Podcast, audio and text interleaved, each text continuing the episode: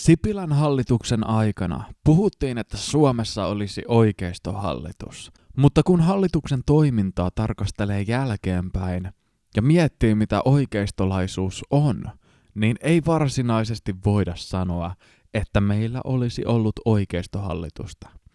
Eikä ihme sinänsä, sillä Suomessa ei ole erityisen oikeistolainen kansa, ja mähän koen sen johtuvan siitä, että Suomen kansa ei tajua omaa parastaan.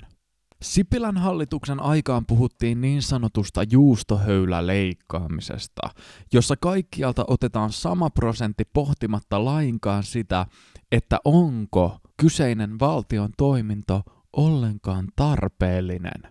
Kaikki leikkaukset siis tehtiin juustohöylällä sieltä, missä se on poliittisesti ja taloudellisesti helpointa. Ja veroasteita höylättiin prosentin kymmenyksillä, ja Pursiaisen mukaan tällaisella näpertelyllä ei ole mitään taloudellisia vaikutuksia.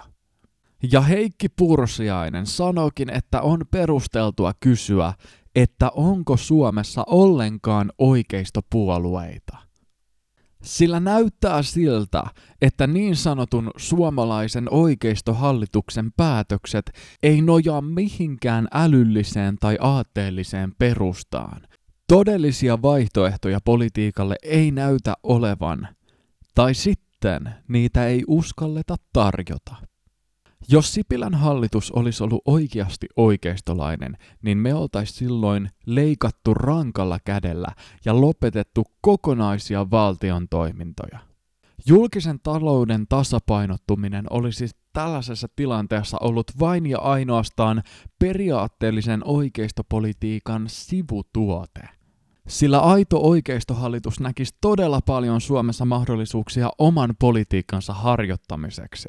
Potentiaalisia leikkauskohteita on enemmän kuin tarpeeksi, sillä valtio käyttää miljardeittain rahaa yritystukiin ja maataloustukiin, ja elinkeinotoimintaa tuetaan aina kaljaristeilyistä ruukutillin viljelyyn.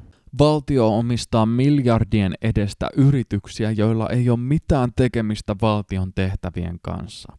Heikki Pursiainen on kirjoittanut, että Suomen valtio harjoittaa muun muassa viinan myymistä, rautatieliikennettä, yritysten luotottamista, pääomasijoittamista, rahapelitoimintaa, pitää kasinoa, valmistaa huusseja ja tuottaa päivittäissarjoja televisioon.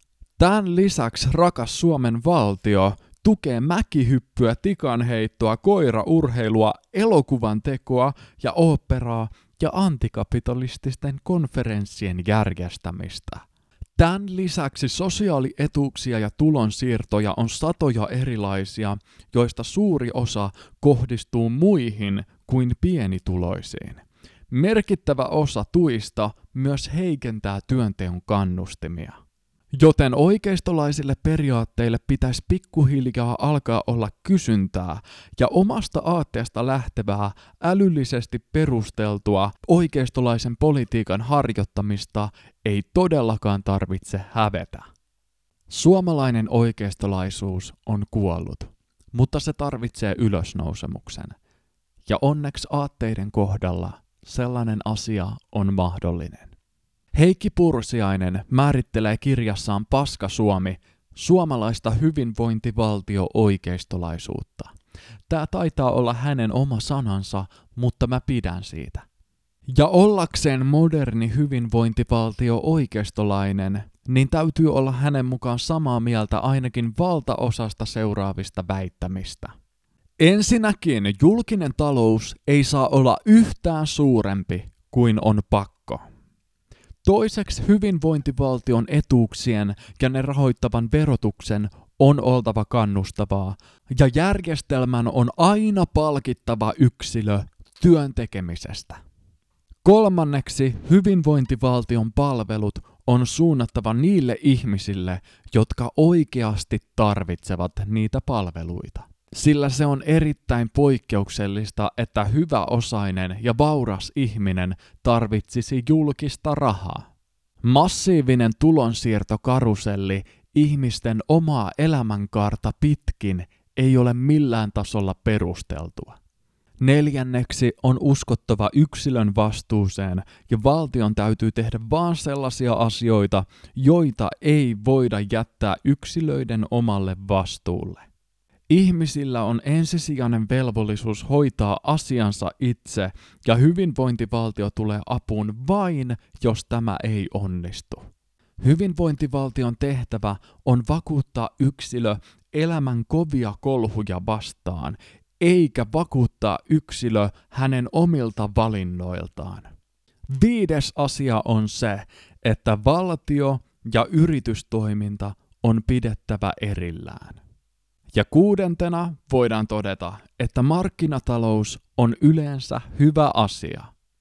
Ja jos me mietitään suomalaisia puolueita heidän aatteidensa tasolla ja ohjelmiensa tasolla, niin näyttää siltä, että meillä ei juurikaan ole tällaisia puolueita. Mutta jos me tarkastellaan näitä puolueita heidän tekojensa ja saavutustensa perusteella, niin silloin on vielä perustellumpaa uskoa, että Suomessa ei ole vakavasti otettavaa oikeistolaisuutta.